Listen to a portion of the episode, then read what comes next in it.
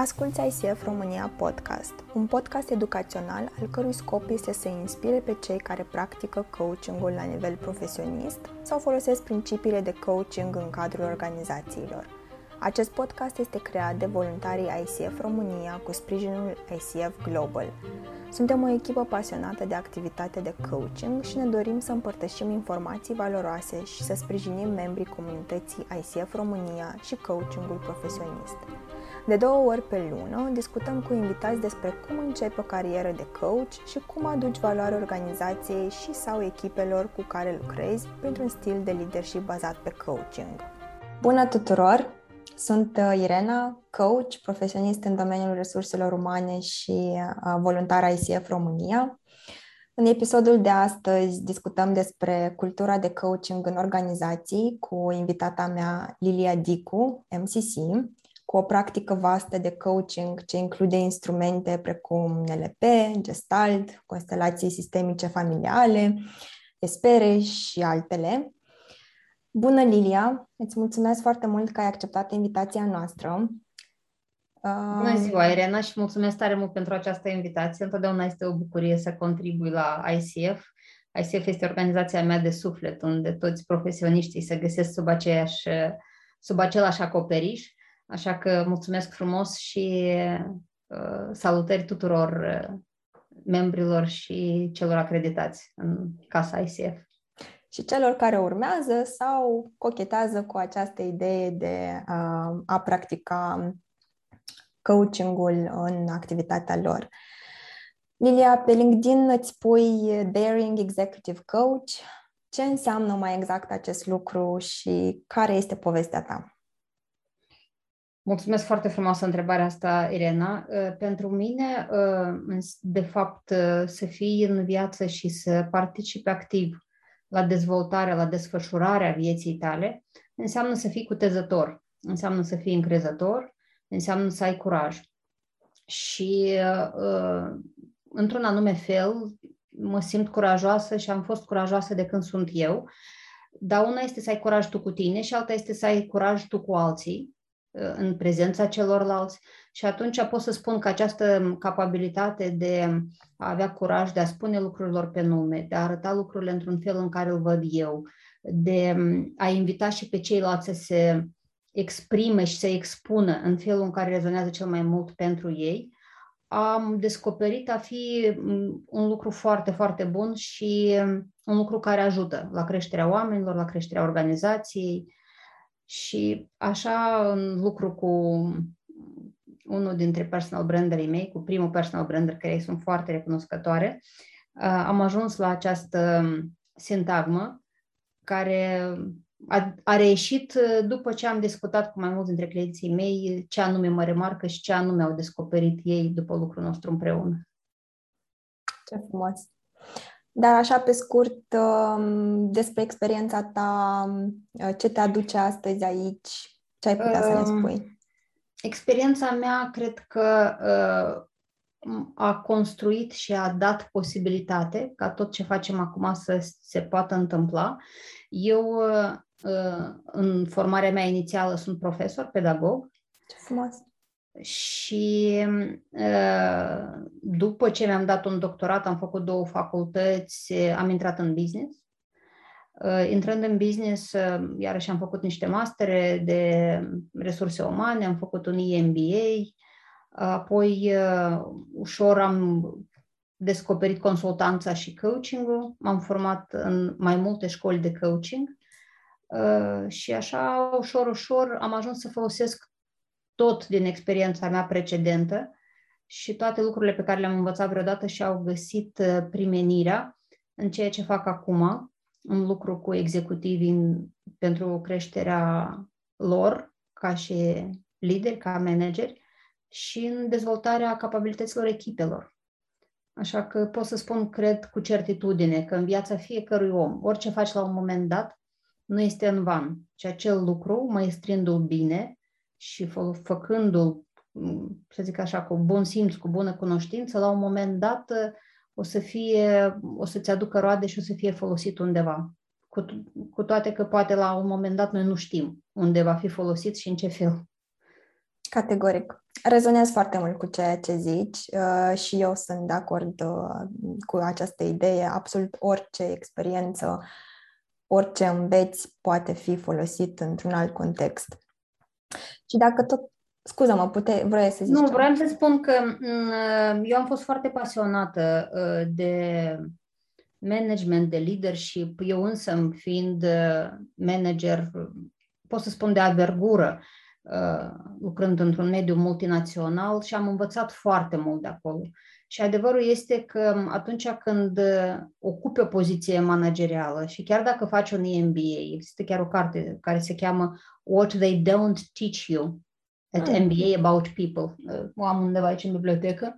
Dar uh, vreau să spun că mm, drumul de a găsi autenticitatea, onestitatea, uh, punctul tău sau modalitatea de exprimare a leadership-ului într-un mod uh, sonor și puternic e ceva ce nu prea poți învăța în diverse școli sau la facultăți.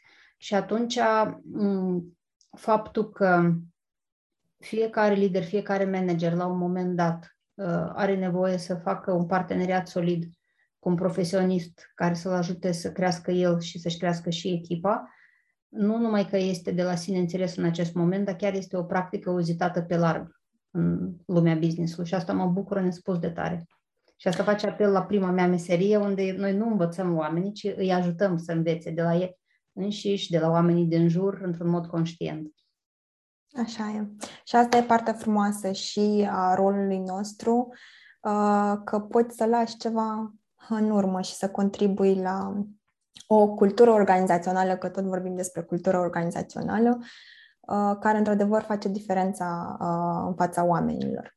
Și dacă tot am ajuns aici, care sunt top 3 provocări pe care le au companiile din punct de vedere al culturii organizaționale? Cel puțin din experiența pe care o ai tu. Mm.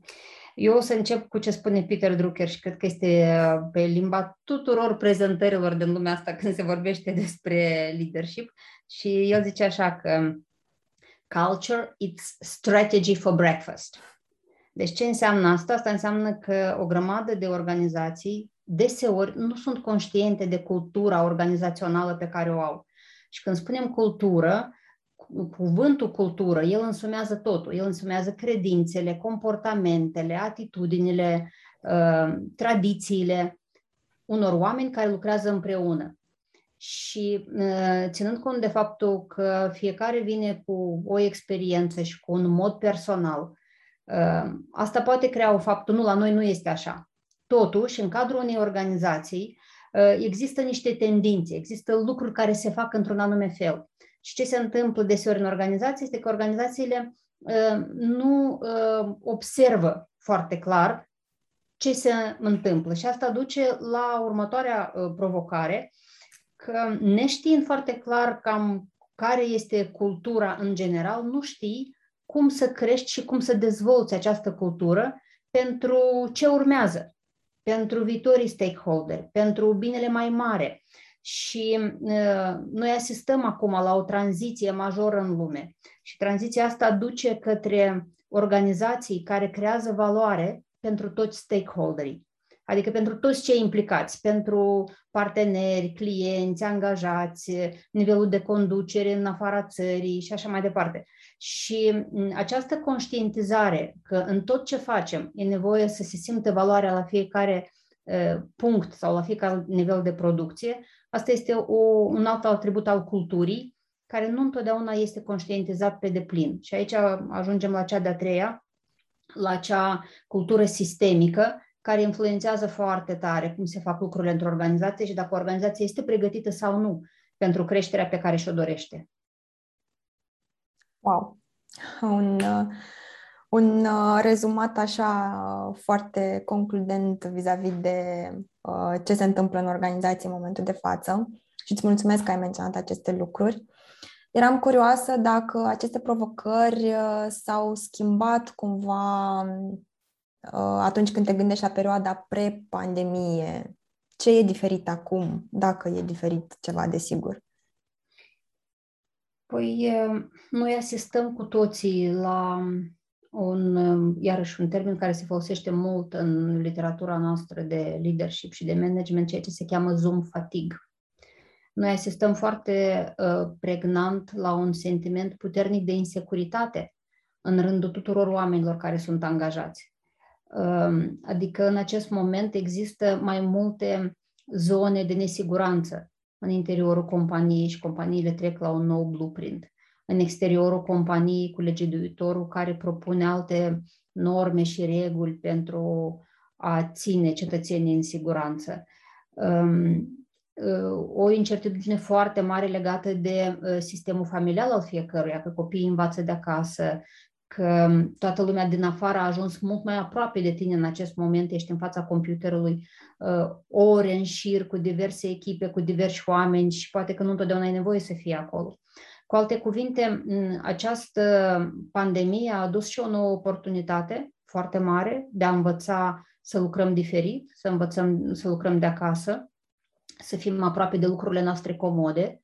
Pe de altă parte, a adus și foarte multe provocări. Cum să faci față mediului profesional care este în casa ta în acest moment, copiilor, partenerilor, care poate și ei au activitățile lor și e greu să fie acasă și de fapt să fie absent aceste ședințe care sunt destul de epuizante și pentru că nu mai faci timp cu drumul, începi să îndeși și din cauza insecurității să mărești ziua de lucru, Um, aceste procese și practici noi care nu te-a învățat nimeni cum să le faci, ce fel de ședințe să alegi, cum să conduci o ședință, cum să te conectezi la oamenii cu care ești acolo, cum să le scurtezi și să le faci de 50 de minute în loc de o oră dacă sunt din oră în oră, cum să-ți creezi timp pentru recreere și pentru a vedea ce este de adevăratele util. Um, cred că noi acum traversăm o perioadă de o învățare masivă uh, în în multe privințe și cred că ar fi foarte util să ne alocăm un pic de timp pentru a reflecta în ce fel învățăm și cum această învățare se așează. Da, viața este foarte diferită acum în organizații și da, mă întâlnesc cu oameni din organizații care învață și unii mai repede, alții mai încet, unii cu entuziasm mai mare, alții cu entuziasm mai slăbit, dar, repet, noi vorbeam de VUCA World uh, acum 10 ani. Acum mai VUCA. mai VUCA decât era acum 10 ani. Așa e. Cred că am răspuns la întrebarea ta, că mi se pare o întrebare foarte bună, dar foarte complexă, ce e diferit și ce e important să învățăm noi ca oameni din toată perioada asta. Corect și îmi place foarte mult că te-ai axat pe partea pozitivă a lucrurilor, că și pandemia, cu toate relele pe care le-a adus, a venit și cu lucruri pozitive, din care e important să învățăm tocmai ca să facem fața acestei VUCA World în care suntem și probabil vom fi și în continuare în următorii ani. Aici aș vrea să mai adaug ceva, Irena, știi? Eu am asistat uh, în multe organizații care își puneau problema la un moment dat uh, dacă ar putea să facă un short Friday sau dacă aș put, ar putea mm. să lase angajații să lucreze vinerea de acasă. Și cele mai multe organizații găseau imposibil asta, pentru că nu știau cum vor monitoriza activitatea, nu știau dacă oamenii de adevăratele vor lucra sau nu vor fi, sau doar vor muta mouse-ul în fața uh, Teams-ului și așa mai departe. După ce a venit pandemia, nu s-a mai pus problema. Toată lumea a lucrat, nu s-a mai pus uh, Uh, provocare de performanță, deși știu că există domenii și există organizații în care de adevăratele oamenii nu sunt prezenți, adică de adevăratele au mari, mari provocări cu angajamentul și cu oamenii care, nefiind fizic uh, la birou, uh, a scăzut foarte mult performanța. Am auzit despre asta. Eu, sincer, n-am lucrat cu asemenea organizații. Eu am lucrat numai cu organizațiile unde productivitatea a crescut și oamenii au fost extrem de implicați iarăși, am auzit uh, în discuții cu diversi manageri care la un moment dat își puneau problema dacă ăsta este rezultatul, ce am făcut noi greșit atunci când uh, am fost în birouri. Și cred că asta iarăși e o întrebare foarte bună, care aduce perspective și care creează uh, noi direcții de dezvoltare, creștere, de ajustare. Ă, sunt curioasă dacă au și răspuns la această întrebare, pentru că mi se pare relevantă pentru chiar subiectul nostru de cultură organizațională. că ține și de comportamente, de schimbare de comportamente, că na, coachingul este despre uh, schimbare de comportamente și această revelație ține de o cultură într-o organizație. Uh, știi cum, Irena? Uh, eu cred că atunci când îți pui întrebarea și dacă ești curios și onest, găsești și răspunsul. Poate că nu-ți place câteodată răspunsul și poate mm-hmm. că acest răspuns necesită lucruri drastice, majore uh, sau schimbări fundamentale. Și iarăși, aici iar, toate schimbările costă. Uh-huh. Cât costă să implementezi această schimbare, cât costă uh, să accepti unde ești și care sunt uh, traseile, mecanismele și lucrurile mici cu care începi ca să duci lucrurile la un alt nivel. Pe de altă parte, și neluarea unei decizii iarăși te poate costa într-un oarecare măsură. Categoric. Dar asta a fost întotdeauna. Unele business-uri pe perioada de criză au căzut, altele s-au îmbogățit și au crescut și au probleme de creștere, uh-huh. altele sunt în cădere liberă, uh, unele răspund mai târziu la provocări și se reajustează și uh, așteaptă un pic. Altele sunt, uh, noi le spunem early adopters, Uh-huh. Și e foarte adevărat, asta depinde de personalitatea organizației și de modul în care organizația în general funcționează, nu doar în pandemie. Uh-huh. Uh-huh. Așa e. Că tot am menționat despre coaching și schimbare de comportamente. Povestește-ne câteva exemple din experiența ta, din practica de coaching, cum aceasta a îmbunătățit, de fapt, schimbarea de comportamente și a încurajat-o uh, pentru clienții tăi. Mm. Um, aici cred că exemple sunt foarte, foarte multe, dar e foarte important de menționat că la un moment dat există un moment în viața fiecărui lider când el își dă seama că ceva nu merge. Sau din potrivă, își dă seama că vrea mai mult și ceva se întâmplă și acest mai mult nu se realizează. Ăsta este momentul când uh, liderul vine uh, în procesul de coaching și începe să reflecteze ce ar trebui să arăt mai mult, ce ar trebui să învăț nou din ceea ce făceam înainte, care nu mai merge acum. Și o să-ți dau un exemplu. Acum se vorbește foarte mult despre cultura de coaching. Ei, acest termen, ă, într-o oarecare măsură, este deja învechit pentru că nou termen este o cultură de teaming. Adică o cultură unde fiecare membru al echipei, că de leadership nu este responsabil doar liderul, ci întreaga echipă este responsabilă de leadership.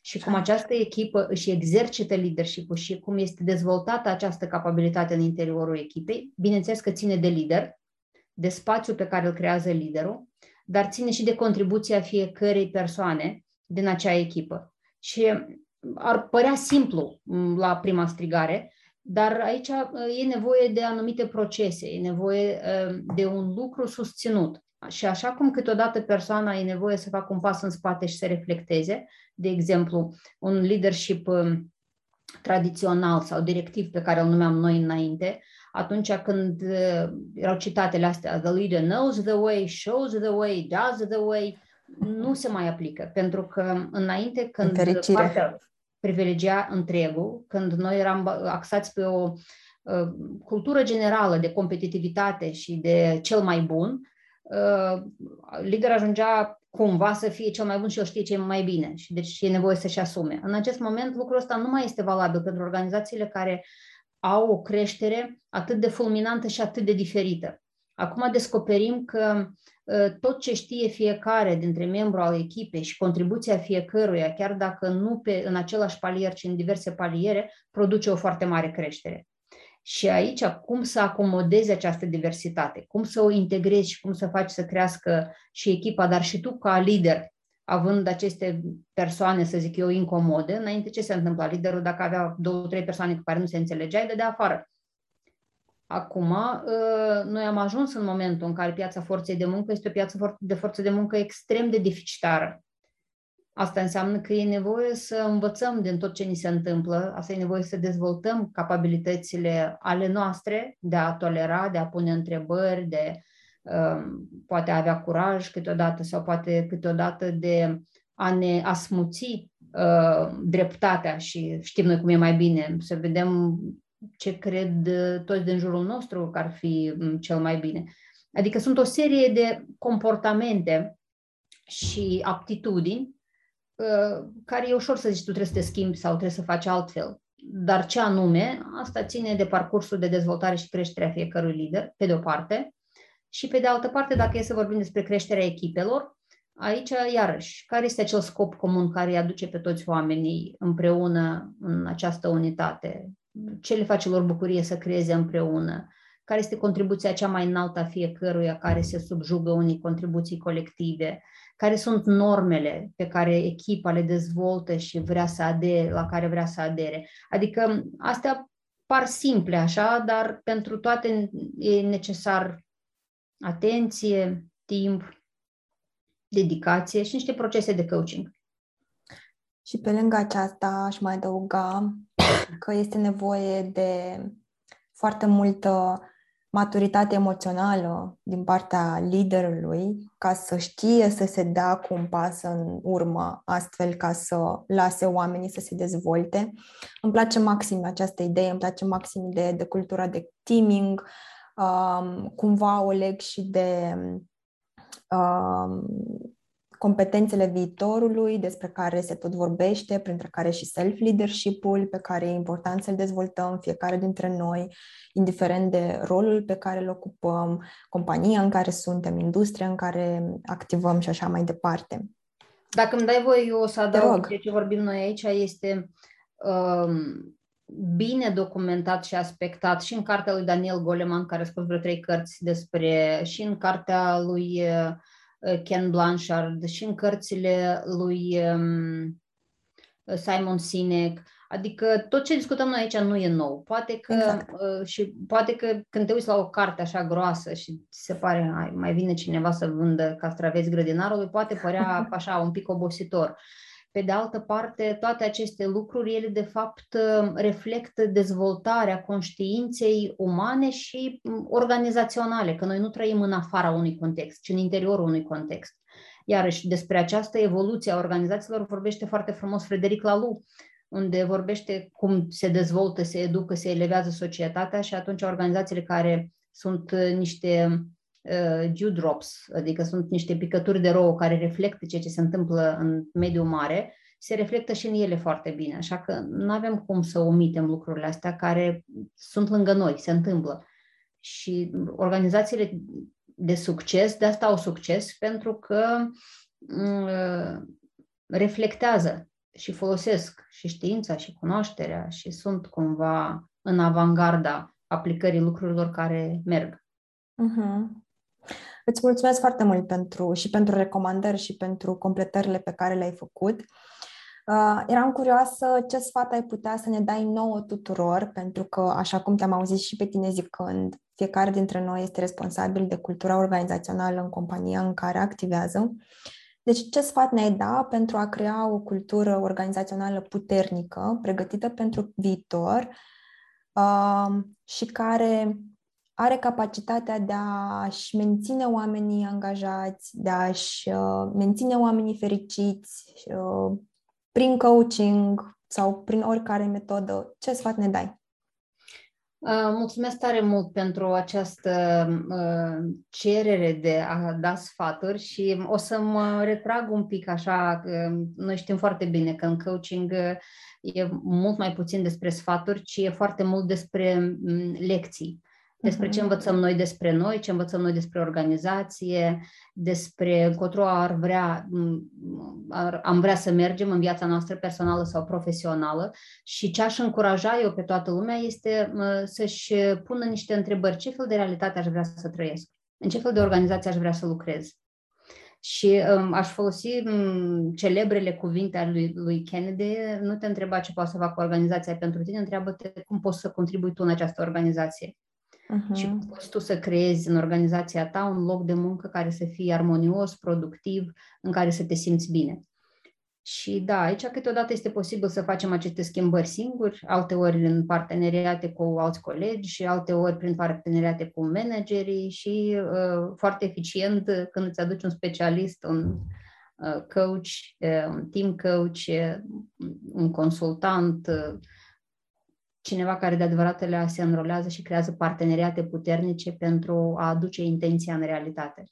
Și cred că asta e valabil și pentru viața în organizație, dar și în viața noastră personală. Așa e.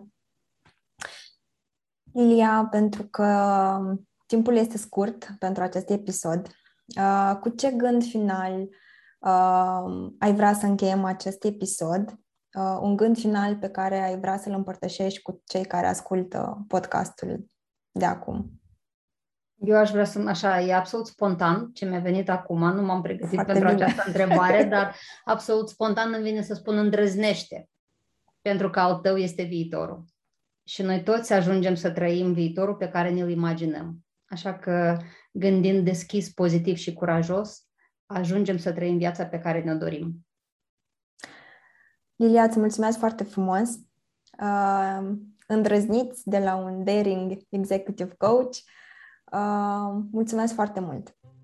Și eu mulțumesc tare mult pentru invitație, Elena. A fost o mare bucurie pentru mine să povestim azi. Și mie la fel. Mulțumesc! Mulțumesc! Îți mulțumim că ai ascultat ICF România Podcast, un podcast educațional despre coaching și oamenii care îl practică. Dacă ți-a plăcut acest episod, ajută-ne să ducem conținutul la cât mai multe persoane care pot beneficia de informație printr-un like sau share.